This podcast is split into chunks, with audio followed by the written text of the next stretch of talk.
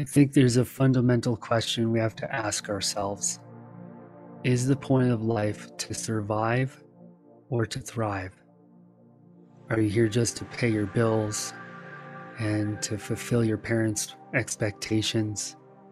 Are you here to just work that nine to five and get by and pay that health insurance and that car?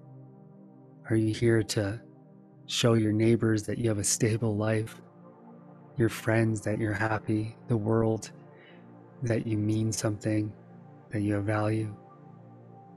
Or are you here for something deeper? Are you here for something more? There's this great quote from Pablo Picasso The meaning of life is to find your gift, and the purpose of life is to give it away. And there's another quote I love from Emerson he says the only person you're destined to become is the person you decide to be. So today, wherever you are in this moment, driving your car, sitting and meditating, taking a walk outside, whatever you're doing, are you living on purpose? Are you living with intention? Or are you suffering from intention deficit disorder? Are you suffering from being a cyber zombie? Are you suffering from distraction, from trying to fulfill other people's expectations? Are you suffering from trying to show the world that you're important? Or just trying to survive all the time? Or can you feel that spark of life inside you?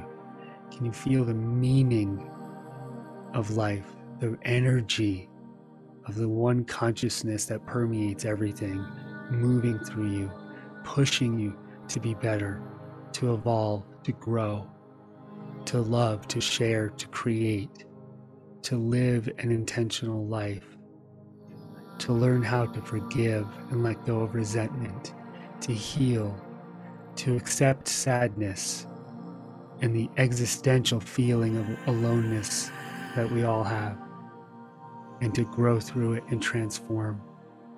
Can you accept your path? That you're here to wake up, to find enlightenment, to be happy, to share? Are you truly asking the right questions and spending your energy and time in the right places? Or do you keep getting diverted off your path, distracted? In this moment, can you bring yourself back can you pull yourself back from the future and out of the past and anchor yourself into this human form that you've been gifted by 4 billion years of evolution on this planet and billions of more years of evolution of our universe and beyond? Can you accept this gift of life, this incredible, unique experience of having a human brain and consciousness? And the ability to live and to create.